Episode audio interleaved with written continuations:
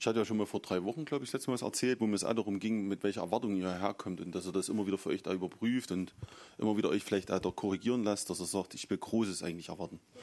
Eigentlich das Beste. So. Das können wir aber auch jeden Tag zu Hause, ne? das muss uns auch mal bewusst sein. Ne? Das ist halt nicht an diesen Ort gebunden, sondern wir sind der Leib Jesu. Ne? Das muss man wissen und äh, es ist auch ganz wichtig, dass wir es immer wieder betonen, dass wir nicht denken, dass wenn du an einem bestimmten Ort bist, dass das besonders heilig ist. So, das ist Quark. Was aber wahr ist und was auch komischerweise immer wieder funktioniert im Leib Jesu ist, dass manchmal der Geist über eine bestimmte Stätte mehr brütet, man das überhaupt so nennen kann. Deswegen gibt es dann solche Erweckungssachen, wo dann wirklich an manchen Orten der Post sehr brennt. Und das ist auch immer sehr wichtig und gut und ich hoffe, dass wir das auch immer mehr erleben. Und das ist auch das, was ich das letzte Mal vor drei Wochen gesagt habe, wo ich gemeint habe, es gibt noch Dinge einfach in meinem Herzen, die sind noch offen. Ich möchte noch erleben, dass Leute einfach hier beim Reinlaufen schon umfallen und dass sie einfach einen Herrn erleben und dass, dass sie von ihren Dingen nur umkehren können dass sie Dinge erleben oder sehen von Gott einfach, ohne dass Menschen immer zugreifen müssen, erklären müssen oder den Prozess begleiten müssen, weil manche Sachen sind sehr langwierig, sondern dass der Herr wirklich vielleicht manchmal in einer Vision einfach die Dinge erklären kann und es ist erledigt. Wie der Marie berichtet hat, es geht halt manchmal mit schnellem Tempo, es geht manchmal halt auch schneller, was man denkt. Ich habe es in manchen Dingen so erlebt, in manchen sind, sind ewig lange Prozesse gewesen, leider. Ich habe den schönen Weg erlebt, dass dann Gott durch Gnade sofort und dann war es weg und das war super, das war schön. Das hat mir auch sehr gefallen. Das wünscht man sich eigentlich immer. Aber ich glaube, dass der Herr in vielen Punkten halt mit uns im, im Weg ist. Und ich glaube, das liegt mehr an uns als an ihm. Das sollten wir uns immer wieder bewusst sein. Und heute, wo wir uns unterhalten haben, ich und die Katja, sagte ich, guck, eigentlich, wenn du die ganzen Evangelien liest, wenn du Jesus sein Leben wirklich betrachtest, dann kannst du es auf einen ganz einfachen Satz runterbrechen, dass er wollte, er ist die Brücke. Er ist gekommen, um diesen Weg wiederherzustellen und hat von diesem liebenden Vater im Himmel berichtet, die ganze Zeit. Ununterbrochen. Es gab ein paar Ausflüchte da, es gab ein paar Sachen hier. Aber wenn du das Grundtenor nimmst aus den ganzen Evangelien, ging es darum, dass er der Weg ist, er das Gesetz erfüllen wird und er diese Brücke ist, damit wir beim Vater sein können. Und das immer. Punkt. Das müssen wir uns immer wieder so vor Augen führen. Und wenn man das sich vor Augen führt, dann begreift man, dass Gott auch nicht möchte, dass wir, nachdem wir selbst Jesus kennengelernt haben, als unseren Erretter angenommen haben, wieder anfangen, das Gesetz zu halten. Paulus hat dagegen gekämpft, schon im ersten, ersten Gemeinden haben ziemlich dagegen angegangen, dass sie versucht haben, die Leute zu sagen, es ist und bleibt Gnade, es ist und bleibt das, was Jesus am Kreuz gemacht hat. Und sobald ich das wieder aus eigener Kraft wieder in den Himmel kommen möchte, bin ich zum Scheitern verurteilt. Und das ist wichtig, uns immer wieder zu Augen zu führen. Ich kann das auch gar nicht. Jesus hat die Latte nämlich noch mal höher gelegt. Wisst ihr, da war noch krasser. Da hat nicht nur die, die, die 600 noch was Gebote genommen und hat die gehalten, sondern hat auch noch gesagt, wenn du mit deinen Augen die Frau bloß lüstern ansiehst, hast du die Ehe gebrochen. Die Latte noch mal hochgelegt. Ich kenne bloß noch einen im ganzen Bibel, da steht, ich habe einen Bund mit meinen Augen gemacht, dass ich keine junge Frau oder keine nicht verheiratete Frau, ich kann es nicht genau im Wortlaut, äh, mit lüsternen Augen anschaut, das ist Hiob gewesen. Und der war tatsächlich treu da drin. Ich weiß nicht, wie er das als Mann gemacht hat, keine Ahnung. Also ich tippe drauf, der war blind. Ähm, weiß ich nicht, aber das ist, das ist ein krasses Ding. Also ich will ihm als nicht unterstellen, dass er gelogen hat, weil Gott hat ihn deswegen auch nicht getadelt. Und, äh, aber es ist krass. Es ist der Einzige, der mir so auf Anhieb einfällt. Ansonsten alle Kerle, die ich kenne, wenn sie ganz ehrlich zu sich selber sind, ist es allen schon mal passiert. Bei Frauen ist es ganz andere Dinge, bei Männern sind es halt diese Dinge. Jedenfalls, es ging halt darum zu verstehen, wenn Jesus wirklich die Latte so hoch hängt, aus einem bestimmten Grund, damit wir wissen, es bleibt Gnade. Wisst ihr, es bleibt Gnade. Natürlich werden wir Dinge haben, wo wir stark drin sind und es wird uns sehr leicht fallen, diese Dinge zu tun. Und alles, was uns sehr leicht fällt, erwarten wir von anderen. Normal. Wenn wir wissen, dass es, also, warum könnt ihr das nicht? Na, früher habe ich immer gedacht, wenn sie alle die eine Predigt vom Hartwig Henkel gehört haben, dann sind wir alle safe, dann haben wir alle diese Linie, dann ist doch alles klar. Äh, wenn es noch so einfach wäre, ne? manchmal denke ich so. Ne? Es gibt es halt nicht. Gott ist halt groß und, und, und er hat halt jedem etwas anderes gegeben. Jeder sieht Situationen anders, nimmt sie anders wahr, hat Stärken, hat Schwächen und so weiter und so fort. Aber am Ende ist es selbst dort, wo du stark drin bist, wirst du an Punkte kommen, wo du der Gnade mehr als nur brauchst weil du wirst es nicht schaffen. Und jetzt kommen wir zu diesem springenden Punkt. Das habe ich jetzt meiner Frau gesagt. Ihr müsst euch ja diesen Vater vorstellen, der das Kostbarste der Welt gegeben hat, um alle zu erretten. Er gibt diesen kostbaren Sohn. Das hat ihm bestimmt vieles gekostet. Ich glaube, wenn, wo Jesus am Kreuz gesagt hat, Vater, Vater, warum hast du mich verlassen? Das ist der tiefste Moment. Die Schmerzen, die Kreuzigung haben andere Menschen durchgehalten. Aber dort von Gott getrennt zu sein, konnte nur er tragen. Und ich glaube, äh, dass der Vater sich umgefühlt auch wegdrehen musste. Ich weiß nicht, ob er es ausgehalten hätte, seinen Sohn dort weiter leiden zu sehen. Ich weiß es nicht. Ich, ich kenne das nicht, aber ich kann mir das gut vorstellen, weil äh, die Flut, die das erste Mal kam, hat die ganze Menschheit weggerafft und es hat im Nachgang etwas bereut. Aber ihr könnt sehen, das ist ja für ihn ah, eine schmerzliche Sache. So, und wenn er dieses ganze Kostbare gegeben hat, damit wir, nachdem wir wirklich ihn angenommen haben, und überhaupt die Chance haben, diese Beziehung wieder zu führen, was das ihn gekostet hat. Und warum nehmen wir uns dann das Recht wieder raus mit unseren Gesetzen und dass wir es halten und dass wir krass und dann sind wir ganz toll, äh, dass wir dann irgendwie vor Gott dort mehr würden sein oder besser sein oder stärker sein. Es ist unmöglich. Einer hat mal gesagt in der Predigt, dass es sogar eine Beleidigung des Kreuzes wäre, wenn wir wieder versuchen würden, das Gesetz zu halten. Aus uns. Wisst ihr, wenn wir Gott lieben, fangen wir an, seine Gebote zu halten. Und das ist die richtige Motivation. Und so soll es auch sein. Natürlich sollen wir Leben führen, was ihn verherrlicht und verheiligt und heilig zeigt und halt auch, dass wir anders sind als die Welt. Ist so. Aber das passiert automatisch. Alle, die, die ich kennengelernt habe, alle Christen, die mit dem Geist getauft, mit dem Wasser getauft worden sind, die haben alle diesen inneren Lust und die innere Freude daran, Gott zu gefallen. Und sie kämpfen darin, immer mehr zu werden, immer Stück für Stück in dem Leben weiter Jesus einfach aus sich rausstreuen zu lassen. Aber es ist nicht so, dass, dass, du perfekt sein musst, damit Gott mit dir handeln kann oder dass Gott dich benutzen kann. Das habe ich schon so oft versucht zu erklären, wie oft mich am Herr am Anfang benutzt hat, wo ich gefühlt von jetziger Sicht so schlecht war. Hat Gott mich so sehr genutzt, macht jetzt immer noch, aber halt auf anderem Wege. Und das zu verstehen, dass er daran nicht gebunden ist, sondern dass er uns nutzen möchte, weil wir seine Kinder sind weil wir einfach seine Kinder sind und er das liebt, mit uns diese Dinge auf der Erde freizusetzen. Das ist sein Weg, den er sich gesucht hat. Er findet das wahrscheinlich toll und er ist begeistert auch von uns. Jeden Tag ist er total begeistert von uns. Und es gibt keinen Moment, wo er vielleicht drüber nachdenkt und sagt, ach, pff, ach nee, jetzt hat er es versaut, ach, ich mag den nicht mehr, ich nehme den nächsten, durchgefallen. Das wird in seinem Herzen nicht passieren. Das sollten wir uns einfach immer wieder bewusst sein, dass er wirklich für uns dieses gegeben hat, damit wir wirklich leben können und dass wir es nicht aus unserer Kraft wieder versuchen, Gott zu gefallen, sondern dass wir den Heiligen Geist bitten, dass er uns die Kraft schenkt, dass wir ihn aus Liebe wirklich die Dinge verändern lassen. In unserem Tempo. Der eine ist schneller, der andere ist langsamer. Wisst ihr, vor allen Dingen, wenn man manche Wahrheiten dann erkannt hat, dann guckt man verächtlich zurück und schaut auf die anderen und sagt, warum haben sie es nicht? Das geht ganz schnell. Es gibt für mich Wahrheiten, da lasse ich, wie gesagt, wisst ihr, da lasse ich nicht wenig Luft dran, da diskutiere ich ja mit jedem bis aufs Messer. Das ist halt Taufe, Taufe im Heiligen Geist. Das sind so wichtige Grunddinge, die müssen stehen, die müssen unbedingt am Anfang geschehen, damit derjenige die Kraft überhaupt hat, dieses Leben mit Jesus zu gehen. Da gibt es ja keinen Weg dran vorbei. Du wird immer was fehlen. Du kannst kämpfen, wie du willst, da wird immer was fehlen. Du kannst dich bemühen und befleißigen, wie du möchtest, da wird was fehlen. Die Kraft von oben. Du kannst die, die Bibel nicht lesen, wenn du den Heiligen Geist nicht als Autor der Schrift in dir leben hast. Im, im Paulus beschreibt es mal an einer Stelle äh, in den Briefe, da sagt er, dass den Juden eine Decke vor, vor den Augen ist, wenn sie das Alte Testament lesen. Sie können Jesus da drin nicht erkennen. Es ist unmöglich. Es sei denn, diese Decke wird durch die Bekehrung, die Taufe und die Taufe im Heiligen Geist hin fortgetan. Dann wird die Schrift für sie geöffnet und auf einmal entdecken sie Jesus in all diesen Dingen.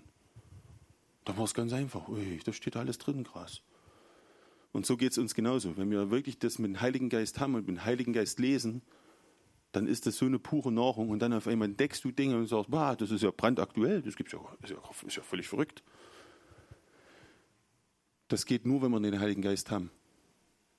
Deshalb ist das so grundelementar wichtig. Und dann gibt es für mich wieder Dinge, wo ich sage, hey, das sind jeder auf seinen Entwicklungsschritt und immer dort gerade. Ich kann ihm Mut machen, ich kann ihm Hoffnung geben. Ich, mal stürzt man tiefe Täler, mal holt ein der Herr in einer Sekunde wieder heraus, mal erlebt man äh, krasse Dinge.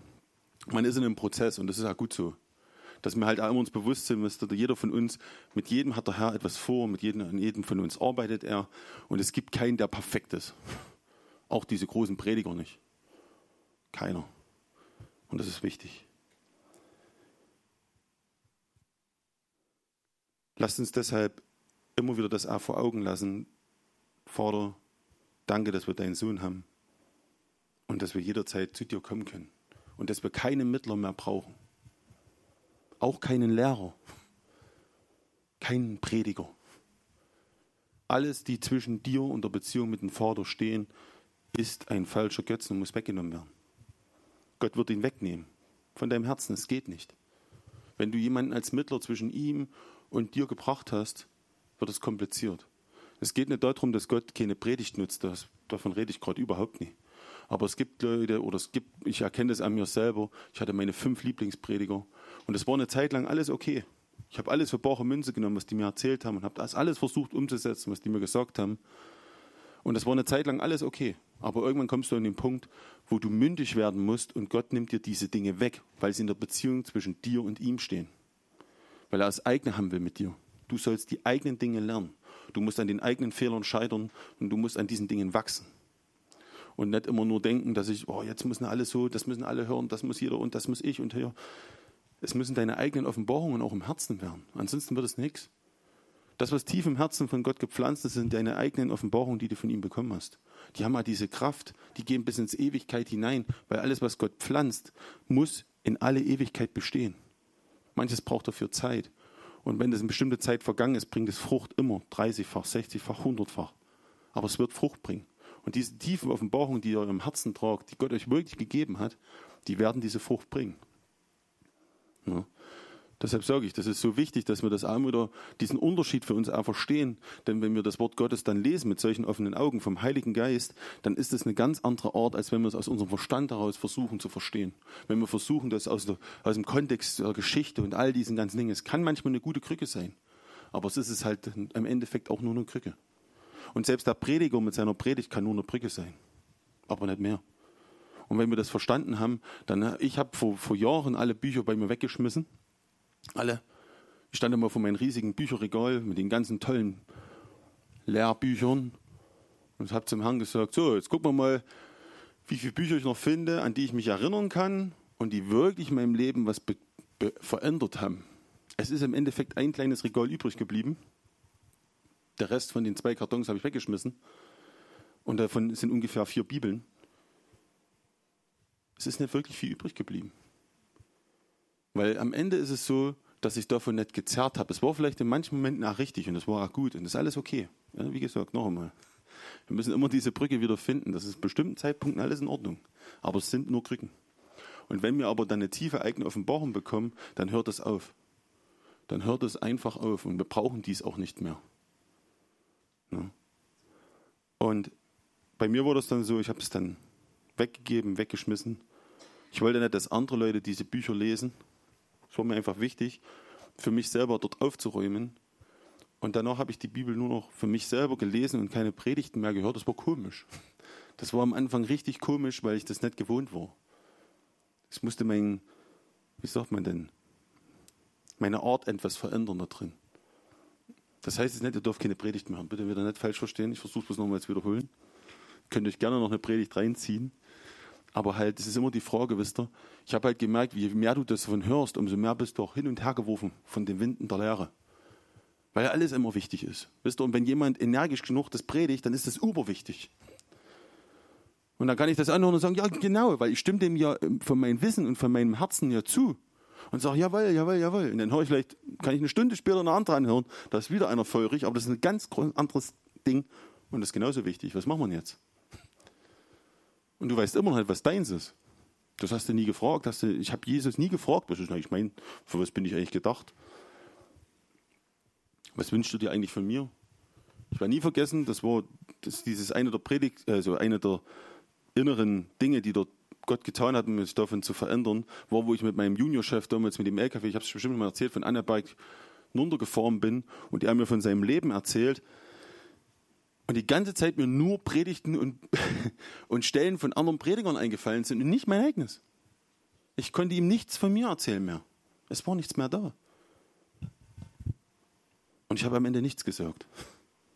Weil es hat sich falsch angefühlt. Ich habe nur von anderen an andere gedacht. Und das passt zu der Stelle, wo der und der das gepredigt hat. Und das, wo dort und dort das geschrieben steht. Und das und das und das mag vielleicht sogar alles richtig sein. Aber es ist doch nicht meine Offenbarung, was ich ihm dann erzählt hätte.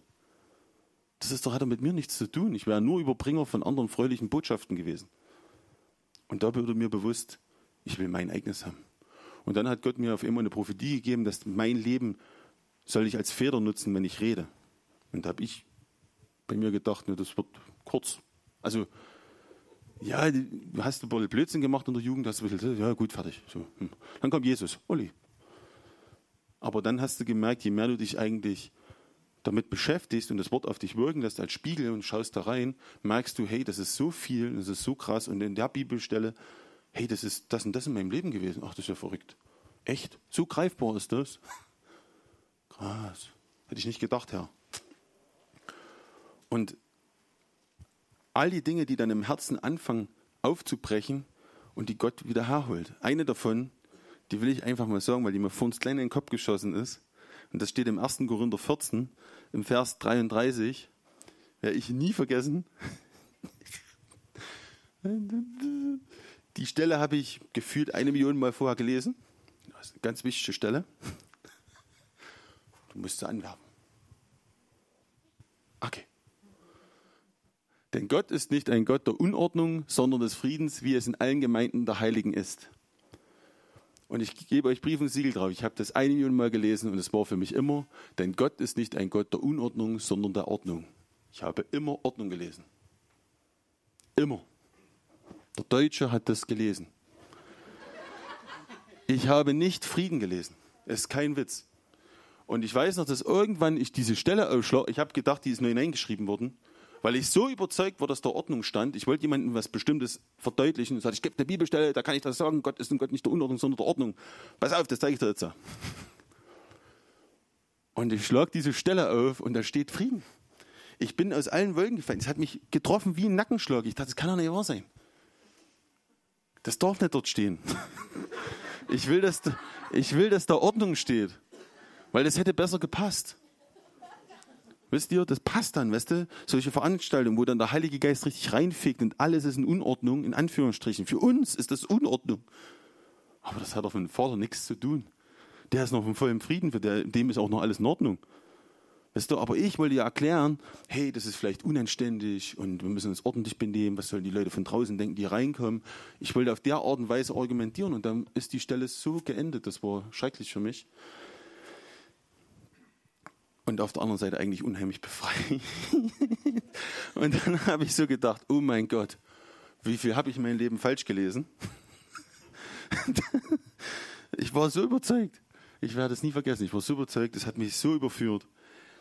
Und dann habe ich erkannt, oder da hat der Heilige Geist mir dann geholfen, das zu verstehen, wenn in uns damals andere Lösnitzer Zeiten manchmal der Geist wirklich durch ist und die Leute übereinander lagen. Es sah wirklich aus Katastrophe, gefühlt von außen. Ah, hier gab es genau solche Zeiten, weißt du, wo du dann manchmal denkst, ja, ja, wenn jetzt einer reinkommt, ne? Hm. Aber man denkt an die Leute, die reinkommen. Das muss man sich mal ganz kurz auf der Zunge zergehen lassen. Wer soll denn da kommen? Also ich als Ungläubiger damals hätte mit keiner Silbe dran gedacht, jemals in eine Kirche oder eine Gemeinde zu gehen. Warum? Ich hatte echt was Besseres zu tun, als mich dort reinzubewegen. Was will ich denn da? Und an diejenigen, die dann aus Kirchen oder aus traditionellen oder anderen Gemeinden hier reinkommen, dann ist es Gott sei Dank, habe ich dann zum Herrn gesagt, dass sie den Unterschied sehen. Weil wenn sie das Gleiche sehen wie in ihrer Kirche und ihrer Gemeinde, was wollen sie dann denn hier? Dann haben sie das Gleiche. Okay, wir stehen vielleicht auf beim Singen. Wow. Bei uns muss man nicht zu seinem Nachbarn sagen, Gott liebt dich oder so, irgend sowas, wo ich sage, weißt du, das ist ja, das ist ja nicht der Unterschied, sondern es ist ja der Unterschied ist doch, ob Leben und der Geist da ist oder eben nicht. Und wisst ihr, scharenweise treten die Leute gerade aus den ganzen gesetzlichen großen Kirchgemeinden aus, weil dort kein Leben mehr ist. Auch die begreifen immer mehr, hey, da ist nichts. Die Leute sind ganz nett, keine Frage. Das sind welche, die suchen Herrn, keine Frage. Aber das Leben ist nicht mehr drin. Der Geist ist nicht da.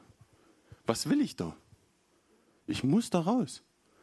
Ich muss die Ehrlichkeit euch immer wieder so sagen. Es steht in der Offenbarung ein wichtiger Satz über die Hure. Werde ich nie vergessen, da drin, ich müsste fast nachschlagen, nicht, dass ich Falsches erzähle. Nee, Quatsch, da bin ich mir ganz sicher, ich habe den letzten erst nachgeschlagen. Jedenfalls steht da drin, dass wir aus der Hure herausgehen müssen, sonst werden wir alles abernten, was die Hure trifft. Das sage ich zu allen, die in etwas sehr gesetzlichen Gemeinden sitzen, traditionellen Gemeinden, Kirchen, und sage, wenn du da drin bleibst, es ist egal, ob du ein Herz hast für den Herrn, es ist egal, wie sehr du dir nachläufst. Gott kann dann nicht anders da, als dir das auch auszugießen, wenn du da drin bleibst. Du musst dich entscheiden. Gott möchte, dass du dich entscheidest für ihn.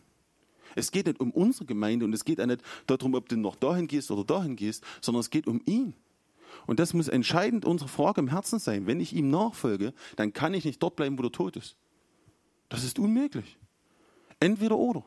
Gott ist dort wirklich, da ist entschieden. Da sagt er eine klare Linie. Entweder bist du für mich oder gegen mich. Es gibt nichts anderes da. Schwarz-Weiß, ganz einfach. Aber wenn ich für ihn bin und wenn ich das wirklich möchte, dann gehe ich die Wege und die Schritte, die Gott für mich vorgesehen hat. Jesus sagte, lass dich taufen, nimm die Taufe im Heiligen Geist und dann folge mir nach. Lass alles hinter dir, folge mir nach. Lass mich erst meinen Vater beerdigen. Lass die Toten die Toten begraben. Folge mir nach. Was für krasse Aussagen.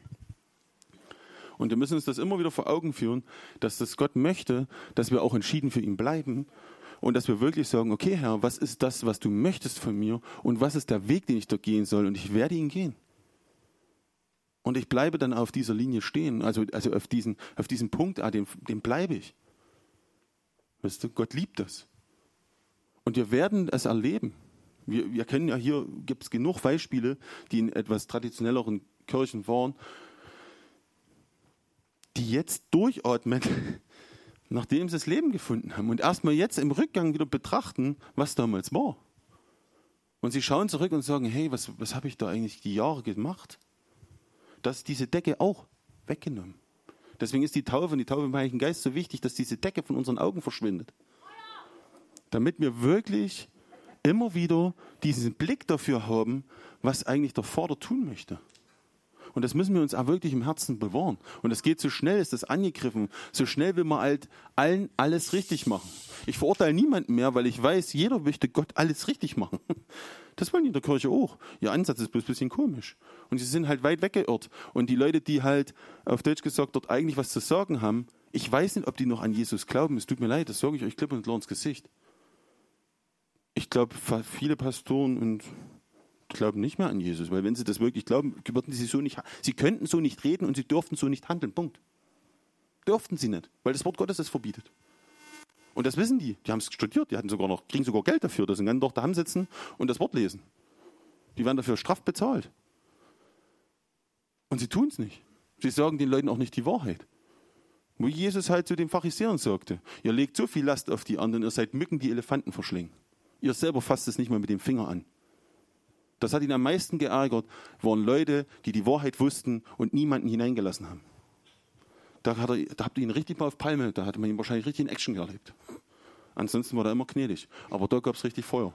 Leute, die es wussten und es nicht getan haben. Die Tempelreinigung war auf den gleichen Grund. Die haben sich auf Lobpreis bereichert. Die Leute, die dort kommen, wollten Gott eine, eine, ein Opfer geben. War zu dem Zeitpunkt noch so. Es war ein altes Testament, muss man es immer vor Augen führen. Und Gott oder Jesus ist ausgerastet, weil sie sich daran bereichert haben weil sie es gewagt haben, sich daran zu bereichern, an dem, wo der Arme kommt und eigentlich der nichts hat, denen noch Geld geben muss, damit das beste Opfer sich bezahlen und so weiter. Und so, was vollkommen irrsinnig ist. Das heißt jetzt nicht, dass er keine CD bezahlen sollte. da muss man ein bisschen aufpassen, ich muss sagen. Aber ja, in meinen Augen, wer für Lobpreis Geld verlangt, da wird es eng. Punkt. Wer für eine Predigt Geld verlangt, wird es noch verrückter. Und ich kann das, für mich ist das, macht das im Inneren etwas schwierig. Ich könnte, wenn unsere Gemeinde eine, äh, ein Seminar anbietet, könnte ich dafür, wenn ich mit Verantwortung bin, was ich bin, kann ich dafür kein Geld verlangen. Ich mache keine Zweiklassengesellschaft. Entweder kann jeder kommen, dann muss die Gemeinde das bezahlen können, sonst muss es lassen, oder sie lässt. Aber dieses Ganze, es kostet mal einen Unkostenbeitrag von, da wird ja immer immenser. Wir haben Einladungen gekriegt, hey, da kannst du auf Kreuzfahrtschiff, da predigt der und der und der und der und die, die Lobpreisband. Und dann guckst du auf den Preis und sagst, oh, 4.500 Euro. Wer hat, der kann. Aber fünf Sterne. Das Essen ist gut. Ich verurteile die nicht dafür. Ne? Ich meine, jeder arbeitet, deswegen sage ich, jeder arbeitet auf seinen Erkenntnisstand. Für mich ist es aber entscheidend schwierig geworden, dass ich jetzt von dem, was mir dort so wichtig und für mich eine tiefe Frucht in meinem Herzen geworden ist, zu sagen, ach, ich werfe das alles über Bord drauf gebubst, jetzt sammeln wir einen Zehnten ein. Weil ich will morgen nicht mehr arbeiten und ihr sollt mich mal aushalten. Ich will 3000 Euro im Monat, ne? Cash. Ja, wenn der Gott liebt, gibt er alle ein bisschen mehr. Ne, ist klar. Zehn ist nur der Anfang, danach kommt das fröhliche Geben. Immer dran denken hey, diese Last hatte ich auf meinem Leben, ihr lacht alle. Dann war das nicht mehr lustig. Wenn du dann nämlich die Miete nicht gezahlt hast, aber Hauptsache du hast einen Zehnten bezahlt und dann am Ende standst du da mit dem Schuldenberg und du konntest das nicht mehr blechen und dann habe ich wirklich, das weiß ich heute noch in der Sparkasse dazu, Gott, das kriegst du von mir kein Fäng mehr. Du kannst mir einen Buckel runterrutschen, nichts hat gestimmt, die ganzen Prediger haben gelogen, du hast gelogen, wo sind die Pforten des Himmels? Dann wurde ich wieder von, auch von guten Freunden darauf hingewiesen, du bist doch noch nicht verhungert. Das sagte ich, ja, aber ich habe ja erwartet, es werden die Schleusen des Himmels geöffnet. Okay? Da gehe ich davon aus, wow. Yeah. Oli. Ja, ich muss dazu sagen, klar, natürlich hat Gott mich nicht äh, verhungern lassen. Natürlich hatte ich noch ein Auto zum Fahren und natürlich hatte ich bestimmte Sachen. Aber das war nicht, dass du das Gefühl hattest, dass du im Segen lebst, sondern nur im Machen, tu jetzt. Ansonsten kriegst du behinderte Ohren. Und das ist der Vorder, von dem ich am Anfang gesprochen habe, der es alles gemacht hat, um diese Brücke zu öffnen. Und dann versuchen wir wieder mit unseren Taten, ihn zu besänftigen. Das ist nicht möglich. Von dem Ding können wir uns verabschieden. Er hat sowieso schon getan. Das ist eine Beleidigung. Wenn wir das verstehen, dass es eine Beleidigung ist, dass wir vielleicht einen Vorder damit etwas sogar oder Jesus beleidigen, was er am Kreuz gemacht hat, dann öffnet das vielleicht manchmal unser Herz. Das heißt nicht, dass ihr nichts geben könnt. Aber einen fröhlichen Geber hat Gott lieb. Und es spielt die Menge nicht die Rolle. Das hat Jesus aber dieser kleinen Frau erklärt, versucht zu sagen. Wisst ihr, es ist nicht, wie viel du dort reinschmeißt. Es ist nicht immer das, dass es alle anderen sehen. Sondern das zu tun, was eurem Herzen wirklich pocht und wo du, wo du merkst, jetzt muss ich mal wirklich was geben. Und wenn du das spürst, dass du dort vielleicht mal deinen ganzen Monatslohn, der dir richtig wehtut, aber du weißt, dass es richtig ist, dann kannst du darauf wetten, dass der Herr für dich die Schleusen des Himmels öffnet. Aber wenn du es aus dem Gesetz heraus tust, weil du musst es machen, damit Gott dich liebt, kommt ihr wie ich in einem Gefängnis raus und ihr werdet euch nicht befreien können. Ihr werdet euch nicht da drin befreien können. Und das Blöde ist und das Perfide ist ja, dass du gefühlt dich immer wieder da drin drehst und du denkst, du bist frei, aber du bist es nicht. Für mich war dieser radikale Weg, dass ich dann mit Gott gestritten habe, ich habe verloren. Ist okay. Ich habe eigentlich immer verloren, wenn ich mit ihr gestritten habe. Das ist auch okay. Aber ich weiß, dass er mein Herz kennt, weil er mich so gemacht hat. Weil es gab dann Punkte, wo ich so sehr gesagt habe, jetzt ist Schluss, Herr. Jetzt habe ich aber jetzt sowas von der Schnauze voll. Mir wurde was ganz anderes versprochen und das ist nie eingetreten. Und jetzt können mich alle mal. Mache ich nicht mal mit. Ich rede mit dir auch nicht mehr, habe ich gesagt mal. So lange, bis du das machst, was ich will. Das war eine doofe Idee. Sehr doof, aber egal. Ist ja nicht so schlimm. Das ist im Endeffekt, wie gesagt, wisst ihr, das ist ja das Schöne dran, dass wir so sein dürfen, wie wir sind. Wisst ihr, wie herrlich das ist? Keine Religion dieser Erde kann das machen. Der müsste nämlich bestimmte Formen einhalten. Wir können kommen und reden mit ihm, wie uns der Schnabel gewachsen ist. Das ist doch fantastisch. Das ist so herrlich, weil ich könnte die Formel nicht einhalten. Für mich wäre das ein Krampf, schwierig. Sondern das, das, ja, das täte ich nicht schaffen. Und dann bin ich halt froh, dass Gott sagt, nee, so wie du bist, genauso will ich dich haben. Und das ändert sich. Natürlich hat sich mein Gebetsleben verändert. Natürlich hat es der Umgang mit ihm verändert. Das Umgang mit meinen Mitmenschen. Und es gibt immer noch Dinge, wo ich sage, ja, wäre es schön, wenn ich verändert wäre. Na, ich kann auf Arbeit immer noch manchmal ein Feuerwerk loslassen. ich hatte letztens so eine Arbeitskollege, so, der hat mir was, hatte Kopfschmerzen, hat so eine Tablette und dann hat er mich was gefragt und ich habe gesagt, ich habe schon ewig keine Tablette mehr geschluckt und er hat gefragt, warum. Das war töricht.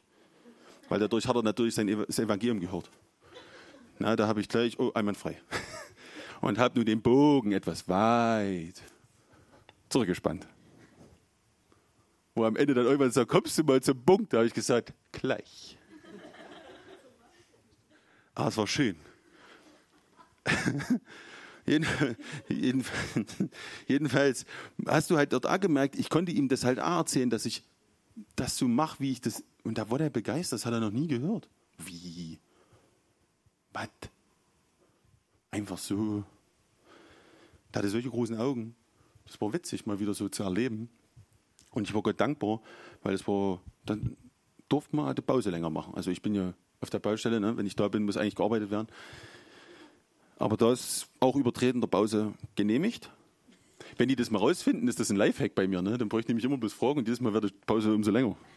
Ich habe schon überlegt, hoffentlich finden die das nie raus, weil dann denen sie jeden Tag zwei Stunden rausschlagen oder so. Lass den reden, da haben wir Pause. Ja, das wäre gut. Ne? Also lasst uns das immer wieder wirklich vor Augen führen, dass wirklich dieser Vater uns gegeben hat, diesen Sohn. Und wenn ihr jetzt gerade das nicht so erlebt, wenn ihr jetzt gerade vielleicht sagt, das kenne ich nicht, was der erzählt, oder vielleicht ist es ein bisschen eingeschlafen, oder vielleicht ist es ein bisschen dies oder das oder was auch immer. Er wird keinen klimmenden Docht auslöschen. Er wird kein geknicktes Rohr brechen. Das sind so ganz easy, easy tolle, tolle Wahrheiten. Wisst ihr, das haben wir in unserem, das haben wir von unserem Vater bekommen, diese Worte. Und lasst die auf euch wirken. Lasst nicht Angst das Bild Gottes verfälschen. Lasst es nicht zu, dass ihr durch Furcht von diesem liebenden Vater abgehalten werdet. Das hat mich Jahre blockiert. Jahre meines Lebens hat mich das auch gekostet. Dass ich immer dachte, ich muss ihm gefallen. Wenn ich ihm nicht gefalle, dann hat er keinen Gefallen an mir, dann spuckt er die Laune aus.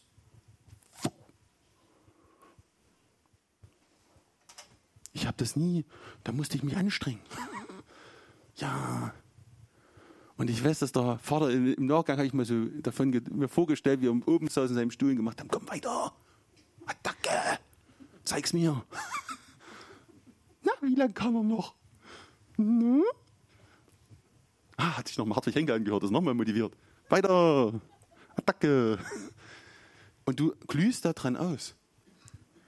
Du glühst da dran aus, weil diese Furcht dich immer nur daran hindert, das wahre, wahrhaftige Bild zu sehen. Das hat nichts mit der Gottesfurcht zu tun. Ihr müsst den Unterschied kennenlernen. Eine wahre Gottesfurcht bedeutet, dass ich mir bewusst bin, dass er der König ist. Wisst ihr, wie die letzte Schlacht aussehen wird, wenn alle Welt gegen Jesus kämpft? Denkt ihr, das geht tagelang? Wenn der dort auftaucht, scheißen sich auch alle in die Hosen, weil das ist nämlich dann das, wie alle sich das vorgestellt haben. Dieser mächtige Gott erscheint, ja, der erscheint mit zwei Füßen auf zwei Bergen, da ist schon alles klar. Und dann wird dieser Kampf nicht so sein, dass die tagelang auf ihn schießen, er wird mal zurückfallen, oh, werden sie gewinnen. Marvel ähnlich. Die Welt kämpft gegen ihn. Woo. Aus dem Hauch seines Mundes. Es gibt nur Bibel einen Engel, der hat mit einem Streich 120.000 Mann weggenommen. Einmal ausgeholt. Das ist nicht, dass er mit denen gefechtet hat. Einmal durchgestrichen. Wisst ihr, was das bedeutet? Das ist wahre Gottesfurcht. Das ist dieser Gott, jawohl. Aber das ist nur der Anfang aller Erkenntnis im Gott. Die Vollkommenheit ist die Liebe und die treibt alle Furcht aus. Lasst euch das ein Bewusstsein. Sie treibt diese Furcht aus. Ich muss ihm super gefallen. Ich, wenn ich das und das gemacht habe, dann ist er wirklich mit mir gnädig. Stellt, ich habe dieses Bild schon so oft versucht. Wenn meine Tochter Angst hätte, nach Hause zu kommen, hätte ich alles falsch gemacht als Vater, was ich falsch machen kann. Es würde mir im Herzen alles zerbrechen. Wenn ich zehn Sekunden fange ich allein zu heulen. Das würde mir alles kaputt machen. Wie sehr muss dieser Vater im Himmel, der alles geopfert hat, wie sehr muss es ihm weh tun, wenn wir das versuchen zu umgehen? Stell euch mal vor, dein Kind würde vor dir auf, also auf dem Bauch kriechend, mir tut mir leid. Ey, der wird so denken, bist du behämmert? Komm doch mal her, was ist denn passiert? Was, was geht's denn überhaupt? Ja gut, weiß es, aber ihr wisst, was ich meine, das ist vom Prinzip her, ne? Das müssen wir uns immer wieder vor Augen führen. Diese Furcht, die wir manchmal als Bild vor Gott haben, die wir versuchen dort auszudrücken, ist okay. Wir wollen alles richtig machen. Alles in Ordnung. Aber irgendwann müssen wir über diesen Punkt drüber hinauskommen dass wir wissen, er liebt mich. Und ich darf immer zu ihm kommen. immer. Es gibt keinen Moment dieser Erde, der mich trennen kann von der Liebe Gottes. Es gibt es nicht. Jeder, der Gott sucht, wird immer vor der Buße am spätesten Moment auftauchen. Und wenn es kurz vorm Tod ist, er wird vor diesem Bußmoment auftauchen, weil Gott sich danach sehnt. Stellt euch doch mal vor, dass dieser Vater, der alles geopfert hat, dich endlich durch die Taufe und die Taufe im Heiligen Geist auf seiner Seite hat. Wie viel wird er unternehmen, dass du dort bleibst? Wenn er vorher schon alles dafür getan hat, dich dorthin zu bringen, meinst du, der sagt dann auch, na ja gut, shit happens. Sind ja noch ein paar Millionen da, die an mich glauben. Dem tut doch dieser eine genauso weh. Er hat schon im alten Bund mal gesagt, was will ich mit Ninive machen? Die können zwischen ihrer linken und ihrer rechten Hand nicht unterscheiden. Das wusste er damals schon. War keine neue, ist keine neue Erkenntnis, dass wir heute manchmal links runterfallen, dann fallen wir rechts rum, mal sind wir gesetzlich, mal sind wir Hypergrace, was auch immer das ist. Wir tun so oft daran versuchen, diesen perfekten Jünger Jesu zu sein, dass wir vergessen haben zu leben vor ihm. Er will aber, dass wir leben mit allen unseren Facetten. Wenn wir manchmal wirklich am Boden sind, dann will, man, dann will er, dass, er, dass wir bei ihm sind. Wenn wir richtig happy sind, dann sollen wir bei ihm sein. Wenn wir richtig wütend auf sind, ja, dann sollst du mal vor ihm sein und dann kannst du mal richtig Wut rauslassen. Wie so ein kleines Krotzkind hier am Thron ein bisschen buchen. Vielleicht einmal auf den Zeh reden. Das ist wirkliche Beziehung. Die geht ja durch Höhen und Tiefen. Die gehen wir doch mit unseren Kindern auch. Wer wurde nicht bereit für sein Kind alles zu opfern? Der müssen, also der normal tickend. Wer ist nicht bereit für sein Kind alles zu opfern? Ich glaube, es gibt keinen. Und wenn wir, die wir böse sind, schon gute, Gaben, äh, gute Gaben unseren Kindern geben, wie viel mehr der Vater im Himmel? Wird denen den Heiligen Geist geben, die ihn bitten. Also wer noch nicht hat, ne, wir bitten dann gern. Muss man ja mal zwischendurch sagen, das ne, ist wichtig. Und deshalb lasst lasst das wirklich in eurem Herzen wirken, dass ihr wirklich immer wieder euch daran erinnert. Weißt du, wir müssen uns wirklich immer wieder daran erinnern, weil das will uns immer wieder geraubt werden. Es gibt zu viel Welt, zu viel Angebot. Ich zocke selber sehr gern Rechner. Also ich, spiele wirklich gern Computerspiele. Ich war schon immer Computer-Nerd. Also mir fetzt das halt auch. Ich kann dort Stunden verbringen. Und hätte ich keine Frau und kein Kind, könnte ich Tage daran verbringen. Würde dann nach ein paar Tagen merken, ui, müsst mal duschen. Cool. Aber so könnte ich, könnte ich. Kein Problem für mich. Und ich finde es total klasse. Und ich lerne da immer Leute kennen. Und ich laber die ja alle voll. Das ist zwar manchmal sehr witzig, aber ich mache das halt auch gern. Mir fetzt das wie verrückt. Aber das ist ja trotzdem im Endeffekt vor Gott ja nicht das Problem. Versteht ihr das? Gott sagt dann nicht auf mich, guckt drunter, 10% des Tages gehören mir. Hey, ich hatte manchmal eine Fahrt von der Arbeit nach Hause, die geht zehn Minuten. Die hat mich so gesättigt, wie manchmal zwei Stunden Gebet. Ich hatte es schon, dass die mich so gesättigt haben wie Samstag hier voll im Heiligen Geist. Zehn Minuten. Da kam was in meinem Herzen. Ich war, wow. Also am Freitag war es zum Beispiel so. Dann komme ich nach Hause und muss das natürlich gleich erzählen. Also, das war für meine Tochter. Das musste ich unbedingt gleich erzählen. Ich habe die ganze Zeit überlegt, wie ich das richtig mache. Und dann denke ich immer so, ach Frank, du bist eh nicht gut in sowas mach einfach. Und dann mache ich einfach und dann denke ich mir so, ja, hätte ich vielleicht Bill cooler backen können, so ein geilerer Dad könnte das vielleicht besser. Ich, ich bin da nicht sehr gut drin. Aber sie kennt mich ja, Gott sei Dank. Und sie liebt mich so, wie ich bin. Das ist sehr toll. Und Gott ist ganz genauso. Das hat zum Beispiel der Herr mir so oft offenbart. Meine Tochter liebt mich einfach so. Ich musste bei ihr noch nie was leisten. Noch nie verrückt. Und ich weiß, ich habe sie oft genug vielleicht einmal nicht im Moment im Arm genommen und vielleicht auch nicht da gewesen im Moment, wo es hätte da sein müssen. Das weiß ich. Ich bin Fehler. Ich, ich, ich mache Fehler. Und ich tue mir leid. Aber ich sage immer, der eine oben, der macht gar keinen. Der ist immer da. Der ist durch alle tiefen Täler mit dir durchgegangen und der läuft auch durch alle Höhen mit dir durch.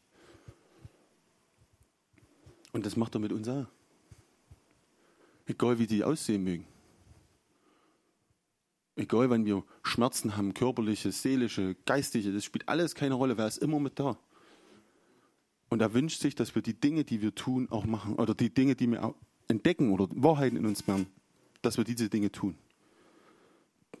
Davon habe ich auch schon oft versucht, euch immer zu ermutigen, das zu machen.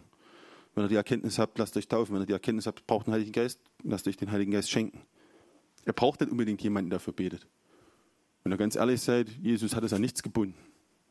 Sondern wer zum Vater kommt und ihn bittet, wird es behalten. Also wenn ich bitte, kann ich es empfangen. Ich muss nicht immer jemanden haben, der die Hände auflegt. Geht schneller. Und es ist für den anderen auch schön. Also ich gebe nichts Schöneres, als wenn du das erlebst. Es, da zerre ich heute manchmal noch von solchen Momenten, wo, wo Gott dich genutzt hat und du konntest, boah, das, da zerre ich heute manchmal noch davon. Gebe ich ehrlich zu, da bin ich ein bisschen na, das wird schon ein bisschen. Ja, gebe ich ehrlich zu. Ich weiß, dass ich Gott mal gebeten habe, wenn ich mal irgendwer was erzähle oder predige, dann sollen wir alle ausrasten vom Geist. Weil ich das beim, wie hieß er gleich? Hagen gesehen habe. Ich fand das ja total herrlich. Der alte Mann, ich finde ja total klasse, zweimal ein bisschen ertragen. Klasse. Und dann gab es wirklich mal einen Moment, natürlich nicht so extrem, aber für mich gab es den Moment, wo ich das erlebt habe und ich war happy und glücklich, dass ich das erleben durfte. Ich war Gott dankbar für Wochen. Bis heute zeige ich davon, dass es so einen Moment gab, wo das wirklich passiert ist und wo ich im Kleinen das für mich kennenlernen durfte. Und dann sage ich zum Herrn, ja, das hätte ich eigentlich gern jede Woche. ja, gebe ich zu. Hätte ich gern jede Woche. Ist aber nicht.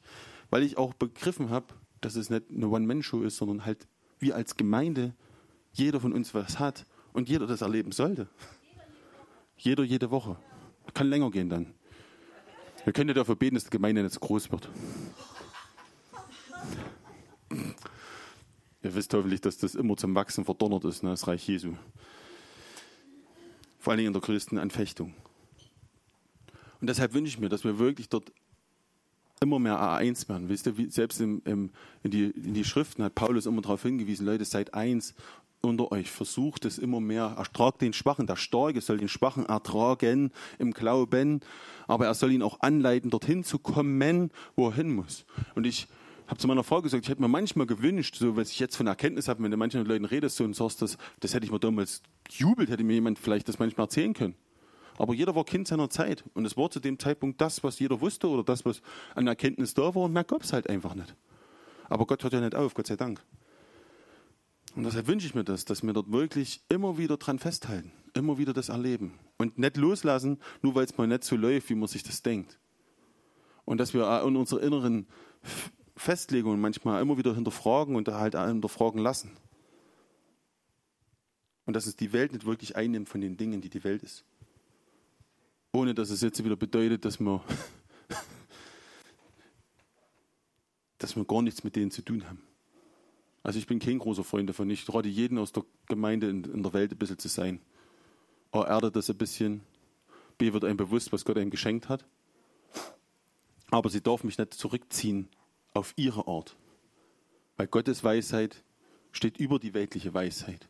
Du findest das überall im Wort Gottes, dass das geschrieben steht. Ist, euer ganzes Wissen ist töricht in meinen Augen. Was für ein Satz vom Vater. Alles ist töricht boah, dann dachte ich so bei mir, pff, gibt doch gute Erfindungen her, die hast du bestimmt auch geschenkt. Aber sobald sie ihn aus jeder Rechnung rausnehmen, ist dieses Ding zum Scheitern verurteilt. Guckt jetzt in die Welt. Sie nehmen Jesus raus immer mehr, sie nehmen den Vater raus und die Welt ist zum Scheitern verurteilt. Hat aber Jesus auch schon gesagt. Es wird sein wie zu Zeiten von Sodom und Gomorra. Es wird, also das erleben wir gerade. Die LBGD-Bewegung, wie das ganze Zeug sich da nennt. Jeder darf jeder sein und ein Baum, halt das, was er gern sein möchte, eine Wand, ein Kissen, was auch immer. Jeder darf alles sein. Und das ist verrückt, weil sie alles dort rausnehmen, was an Wahrheiten da ist. Und ich weiß, dass das natürlich kämpft, aber wenn die Gesellschaft so über, übermäßig auf die Leute einhämmert und auf die Kinder einhämmert, natürlich wird dann exorbitant das Aufsteigen, ist ja Logo. Kinder sind ein Spiegel von dem, was um sie herum passiert. Deswegen sage ich, das ist alles töricht. Und wer wirklich einen Heiligen Geist hat, kann diese Dinge erkennen. Und er kann dann auch sagen, okay, das ist ein Punkt, da gehe ich nicht mehr mit. Aber das heißt ja nicht, dass der Mensch dann schlecht ist. Ich habe die trotzdem lieb. Aber ich wünsche mir halt, dass der Herr das aufmacht, dass wir irgendwann auch den Leuten noch das Richtige sagen können. Weißt du, ich habe zum Herrn gesagt, wir Christen sind ja so, wenn, also alle, die ein bisschen so evangelistisch angehaucht sind, wenn sie draußen Kranken sehen, alles klar, Herr, ich muss für den beten da humpelt, auf ihn mit Gebrüll. Aber ich habe zum Herrn gesagt, ich wünschte mir aber langsam, dass wie bei mir war. Da hat mich nicht durch, ich war kerngesund, wo ich bekehrt war. Das waren prophetische Dinge, die so klar mein Wort gesprochen werden, hey, da hab ich bei der Angie, ich wusste nicht, ob ich vorne, hinten, oben, unten, hä, was passiert hier, bist du verrückt, hast du irgendeine Kamera, hä? Wer hat das aufgezeichnet? Das hat mich zerbrochen. Es gab einen Moment mit einer Frage, wo ich alle Christen in der Herberge kaputt gemacht habe. Ach, war das ein schönes Gefühl. Alle sind verzweifelt an meiner Aussage. Und dann kommt diese kleine Frau die Ecke rum. Und die Ante, Ante, Ante, Ante, Ante, der Frank, der hat das und das gesagt. Was sagst denn du dazu? Und ich schon innerlich. und dann sagt die einen Satz. Und ich stehe da wie ein Dovi. Und dann alle, die Christen alle, genau! Sister! so ist es richtig. Habe ich nie vergessen. Ich bin nach Hause gefahren, ich war fix und fertig. Kann doch nicht wahr sein. Und so ging das, war die erste, ich sag mal, das hatte ich noch vielleicht noch im halben Jahr mit ihr. Hatte ich das das erste Mal, so eine Begegnung mit ihr. Und dann kam sie halt mit Worten und hat gesagt, der Herr hat mir mal gesagt über dich. Was? Wer? Wo? Weshalb? Warum? Wieso? Das kann genauso treffen. Das können wir Gott mal endlich bitten. Es geht nicht immer nur um die körperliche Heilung. Manchmal ist es halt dieses prophetische Wort. Diesen Mut brauchst du genauso, auf denjenigen zuzugehen und das zu machen. Selbst unter Brüdern und Schwestern kannst du dich auch mal fehlinterpretieren. Manche Dinge ist mir auch schon alles passiert. Das ist im Moment ein bisschen komisch, wenn man jemanden geht und felsenfest davon überzeugt ist. Und dann geht es richtig in die Hose. Aber es gibt, nicht, es ist im Ansatz nicht so schlimm, wie als wenn man immer diese Frage in sich hegt, hätte ich es näher gemacht? Die ist nämlich sehr nagend und kann dich genauso zerstören. Hätte ich nach damals das so und so gemacht? Hätte ich damals so und so gehandelt? Hätte, hätte, wette, Fahrradkette. Spielt gar keine Rolle. Gott hatte gesagt, dort braucht man nicht in der Vergangenheit leben. Abgeben weiter. Abputzen weiter. Mal schütteln kurz. Mal das Genick durchknacken lassen und dann vorwärts. Und das ist, muss man wirklich, dieses, diesen, diesen Lernprozess brauchen wir, um wirklich mit ihm zu gehen. Und da muss es Hochs geben und auch mal vielleicht ein daneben. Vielleicht mehrmals daneben und nie ein Hoch. Wer weiß das schon? Das Problem ist ja, dass wir immer bloß an das denken, wo es nicht funktioniert hat, oder? Also ich kann euch, ich muss halt überlegen kurz und dann fallen mir die ein, wo ich für die gebetet habe, die dann gesund geworden sind. Aber im ersten Moment denkst du immer an die, die du verloren hast, also wo nicht, es nicht passiert ist. Wo du gebetet hast, nichts ist passiert. Weil ich glaube, da soll auch dein Blick drauf gerichtet bleiben. Dann bist du nämlich auch nicht glücklich. Aber der Vater sagt, du sollst fröhlich sein.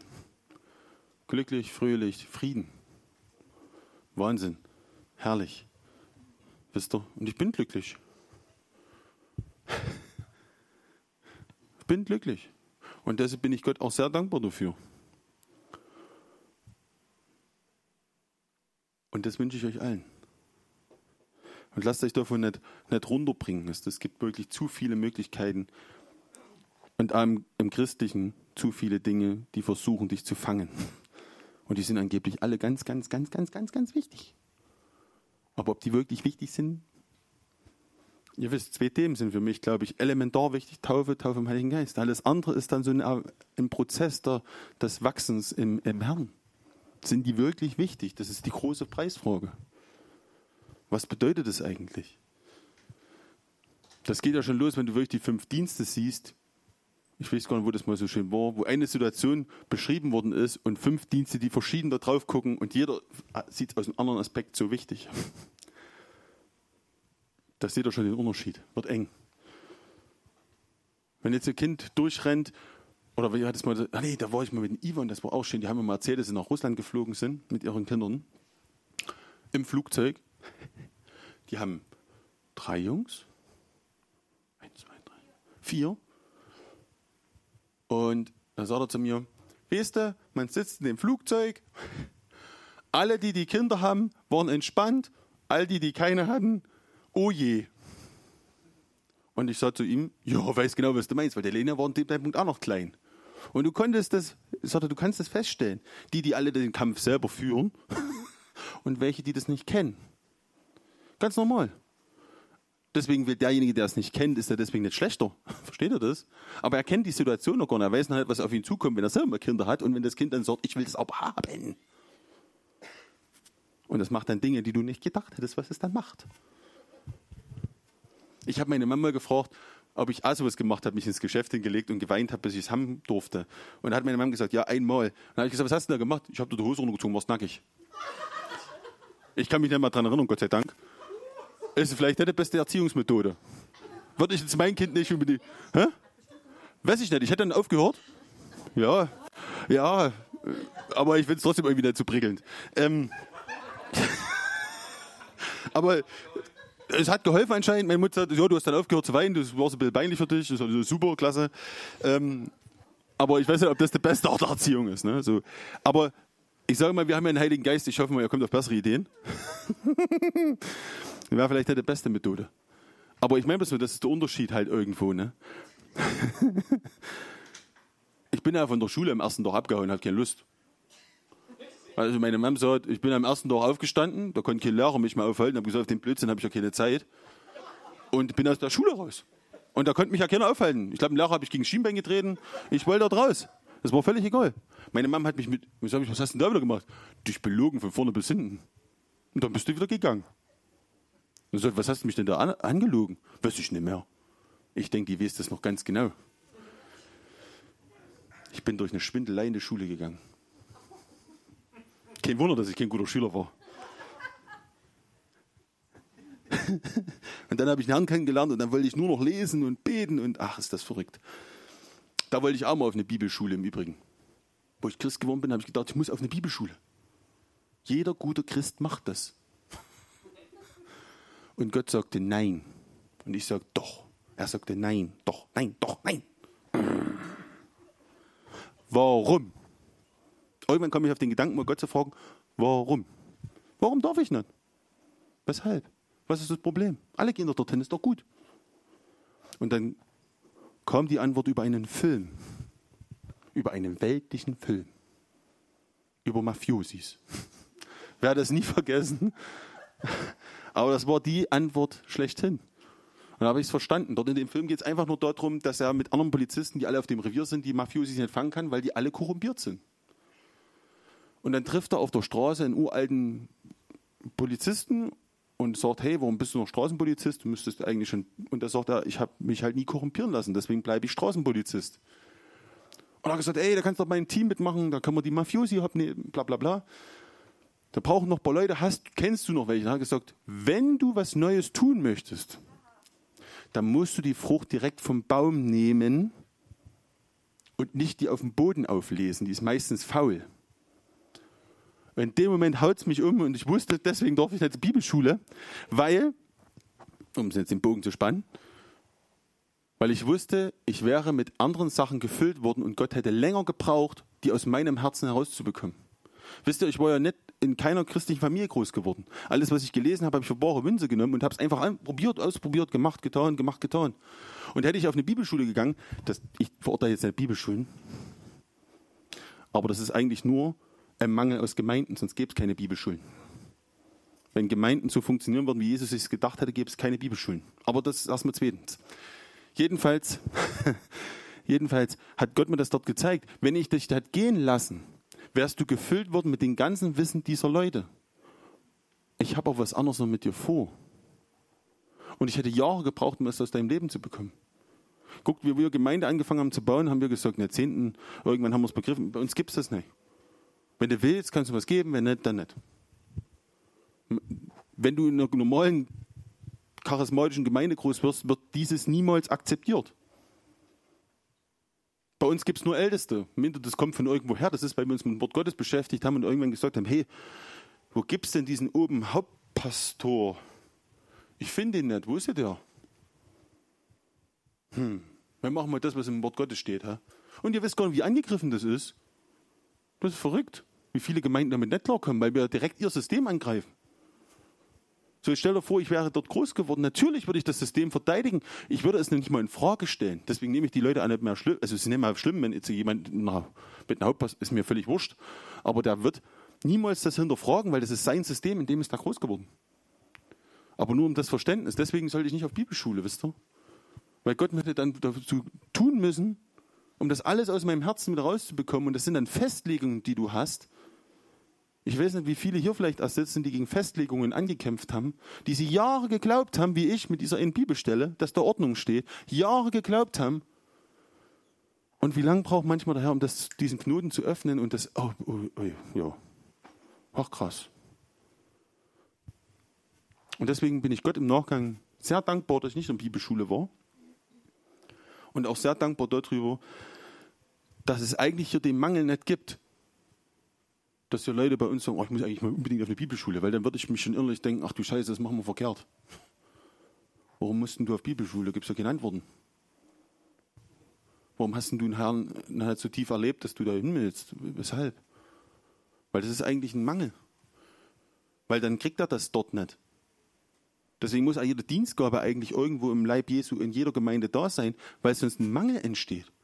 Wenn ein Dienst überbetont wird und ein Dienst unterbetont ist, entsteht Mangel und die Leute, die unterbetont sind, werden natürlich sagen, das will ich hier. Ist ja Logo. Deshalb muss es die Freiheit geben für jeden Dienst einzeln. Logisch. Das ist ganz, ganz wichtig.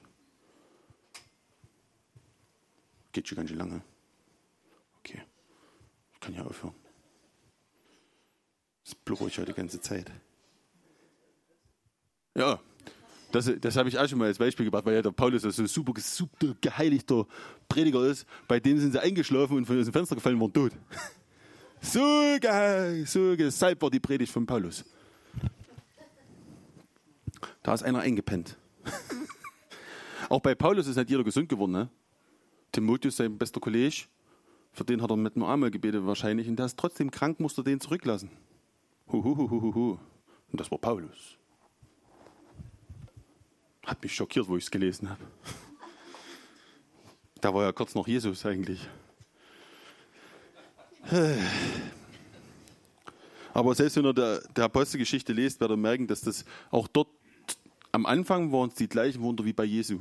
Weil dort steht am Anfang wirklich noch, alle wurden geheilt, alle wurden gesund. Und gegen Ende steht dann bloß noch viele. Müsste man darauf achten. Das ist interessant. Auch dort hat sich bestimmte Dinge wahrscheinlich anders entwickelt. Und wenn vielleicht auch die Quelle. Ist halt immer die Frage, was ich an, anzapfe. Und ich glaube, die, die ersten Apostel haben ja die ganze Zeit damit auch gekämpft. Paulus unter den, unter den Heidenchristen, was wir sind, sowieso. Dort gab es dieses damals auch, dass ich alle, gab es diese tolle, wir müssen das mosaische Gesetz halten, lasst euch beschneiden. Und da sagt er ja, ne, es kommen Juden zu euch, die euch von der ersten Gemeinde und tun euch in Verwirrung bringen. Das sagt er ja nicht aus Dummdudelei. Das seht ihr mal, wie schnell das geht, vom Wind der hin und her geworfen. Und die haben bestimmt super gepredigt. Und die kommen aus der ersten Gemeinde, aus der Jerusalemer Gemeinde. Von der wir lesen, dass sie alles beieinander hatten. Aber was dort nicht steht, das findet ihr nur, wenn ihr zwischen den Zeilen lest, dass sie später abhängig waren von allen anderen Gemeinden, weil sie alles verkauft hatten. Die Sammlung für die Jerusalemer Gemeinde war überlebenswichtig für die Jerusalemer Gemeinde, weil sie hatte nichts mehr. Habt ihr da schon mal drauf geachtet? Verrückt, ne? Die hatten nichts mehr. Und die Apostel haben dahin gedrängt, immer gut zu sammeln für die. Die brauchten es. Die Antiocher Gemeinde, für die hat niemand gesammelt. Die haben ja nicht alles verkauft. Und trotzdem war es unheimlich clever vom Heiligen Geist, das denen zu geben, weil das haben wir ja geschichtlich gewusst. Oder der Herr wusste, dass es auf die Juden dort zukommt, dass sie irgendwann nichts mehr besitzen dürfen in Jerusalem, weil die Römer haben alles niedergebrannt und keiner durfte mehr Grundbesitz haben und die haben es vorher noch für fettes Geld verkauft clever. Deshalb sage ich, alles hat seine Zeiten. Und das ist halt auch wichtig zu verstehen. Aber es ging eigentlich nicht Gott immer darum, alles zu verkaufen. Ja. Musst du mal drauf achten. Vielleicht liest du es wie ich. Vielleicht auch nicht. Brauchen wir nicht drüber streiten, wenn ihr es anders so seht. Kein Problem. Danke, Vater, dass wir wirklich in Gemeinschaft mit dir sind, Herr. Und dass du anfängst, wirklich in unserem Herzen immer dieses Werk zu tun, Herr. Dass wir wirklich ohne der falschen Angst vor dir kommen, sondern dass wir dich lieben, Herr. Dass wir wirklich in unserem Herzen Fragende sind, Liebende sind und die einfach von dir oder dich erleben wollen, Herr. So wie du durch Paulus gesprochen hast, dass wir einen Gott haben, den wir fühlen können, wirklich fühlen können, den wir wirklich erleben dürfen, den wir sehen dürfen in unseren Visionen oder auch manchmal face to face, die wir hören dürfen, den wir spüren dürfen. Manchmal kann man die Gegenwart Gottes dieses Knistern spüren. Und ich bitte dich, Vater, dass das zunimmt, Herr, dass das die Leute erleben, dass diese Gegenwart so immens an, an ihrer Seite ist, wie ich das am ersten Tag mit dir erlebt habe schon, Herr. Wo ich wusste, du stehst neben mir. Ich habe mir nicht getraut, dich anzuschauen, weil ich wusste, du bist genau neben mir. Ich habe mein Haupt nicht gehoben. Weil in dem Moment mir so klar war, dass ich nicht, nicht ansatzweise vor dir bestehen kann, aber ich wusste, du bist real. Und ich muss dir nachfolgen. Und ich danke dir für den Weg und den Prozess, in dem ich bis jetzt gesteckt habe. Ob er gut war oder schlecht war, wo ich durchgefallen bin, ist mir alles nicht mehr so wichtig, Vater. Ich will einfach nur bei dir sein, Herr. Und diese Entscheidung kann ich jeden Tag für dich fällen. Niemand kann mich davon abhalten. Keine Mächte, keine, keine bösen Dinge können mich davon abhalten, sich für dich zu entscheiden. Und zu sagen, ich will jetzt bei dir sein, Vater. Ich möchte dich jetzt erleben, Herr. Auch wenn ich die letzten fünf Wochen gar nicht da war. Es ist alles egal, Herr. Weil du sehnst dich nach diesem Kontakt mehr als ich mich. Und ich bitte dich, dass wir in unserem Herzen das begreifen, dass wir nicht erst gut sein müssen, damit du uns begegnest. Du hast mir Begegnungen geschenkt, wo ich in Anführungsstrichen schlimmer war als jetzt. Und dafür bin ich dir dankbar, Herr. Weil es Gnade ist und dass es Gnade bleibt. Und dass wir alle verstehen, dass es immer Gnade sein wird. Und dass wir in unserem Herzen nichts anderes mehr zulassen, als die Gnade wirklich in unserem Herzen, dass sie fließt. Und dass wir das, was wir für uns selbst in Anspruch nehmen, auch den anderen zugutekommen lassen, Herr. Lass uns das erkennen, Herr, dass wir wirklich in Fülle von dir bekommen haben, Herr. Dass wir alle Steine des lebendigen Hauses Gottes sind. Dass wir dafür da sind, Herr, dass du deine Herrlichkeit durch uns hindurch fließen lassen kannst, Herr. Dass wir standhaft werden von deinem Geist, dass wir nicht vom Wind der Leere hin und her geworfen sind. Dass wir wirklich von deinem Geist das hören, was wir brauchen. Und dass wir aufhören müssen, das in fremden Quellen zu suchen, Herr sondern dass du uns begegnest, du uns lehrst, anleitest und lenkst, dass die Salbung uns wirklich in die Fülle bringt. Lass das geschehen, Vater, dass wir eine Lust an dir haben, Herr. Und danke, dass du jeden klimmenden Docht nicht auslöscht und kein geknicktes Rohr brichst. Hilf, dass wir uns daran erinnern, immer wieder erinnern, dass du für uns ge geblutet hast und für uns gestorben bist und du es wieder machen würdest, nur für uns. Wenn alle schon errettet wären, du würdest es für uns nochmal machen. Lass uns die Wahrheit bewusst sein, dass, du, dass wir dir wichtig sind. Richtig wichtig, ja. Und das ist Dankbarkeit in meinem Herzen dafür, dass ich dadurch errettet bin und alle Ewigkeit mit dir verbringen werde. Ich bitte dich darum, Herr. Lass uns das Bewusstsein in unserem Herzen, Herr. Und hilf uns, dass wir das verteidigen können, Herr, gegen das, was von der Welt uns wegreißen will, Herr dass wir die Wahrheiten von dir wirklich in unserem Herzen tief tragen, Herr. Und dass wir es genießen können, Zeit mit dir zu haben. Und dass wir nicht daran messen, wie lang die Zeit ist und dass es deswegen qualitativ hochwertig ist, Vater, sondern dass wir die Qualität erleben in dem Moment, wo wir uns nach dir ausstrecken, Herr. Darum bitte ich dich, Herr. Die Qualität, Herr.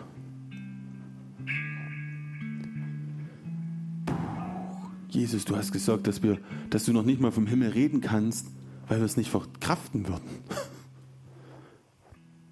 Vielleicht würden wir es immer noch nicht verkraften, nicht mal ansatzweise, aber gib uns ein bisschen Geschmäckle. Lass uns kosten von diesem Himmlischen. Wer kann dann auch noch in der Welt sein, wenn er das gekostet hat, Herr? Und ich bitte dich, dass du das wirklich wieder uns in Erinnerung rufst. Für jeden, der das vielleicht schon probiert hat und es vielleicht vor langer, langer Zeit war und der sich nicht mehr daran erinnert, wie es eigentlich war, oder er es verrückt abgestempelt hat, oder egal was da war, Herr.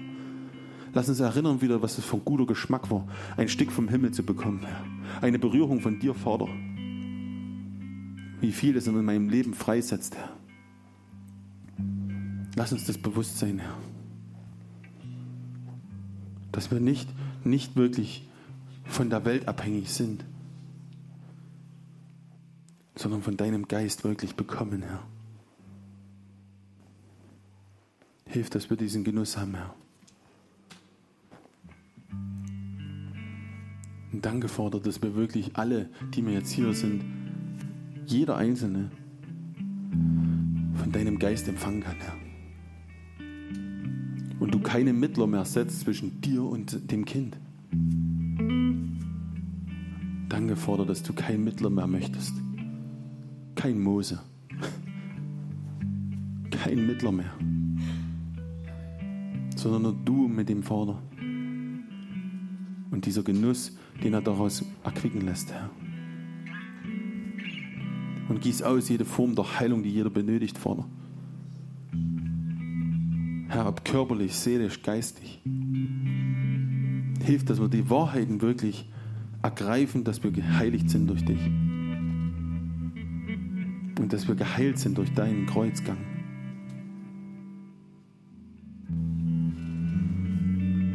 Und hilf, dass wir Mut bleiben, dir nachzufolgen, Herr. Auch wenn die Umstände schwierig werden, Herr. Dass wir den Mut haben, dir nachzugehen, Herr. Und dass wir der Wahrheit gehorchen, Herr. Und du bist die Wahrheit, Jesus. Deine Person ist Wahrheit, Herr. Wahrheit ist eine Person. Danke, Vater.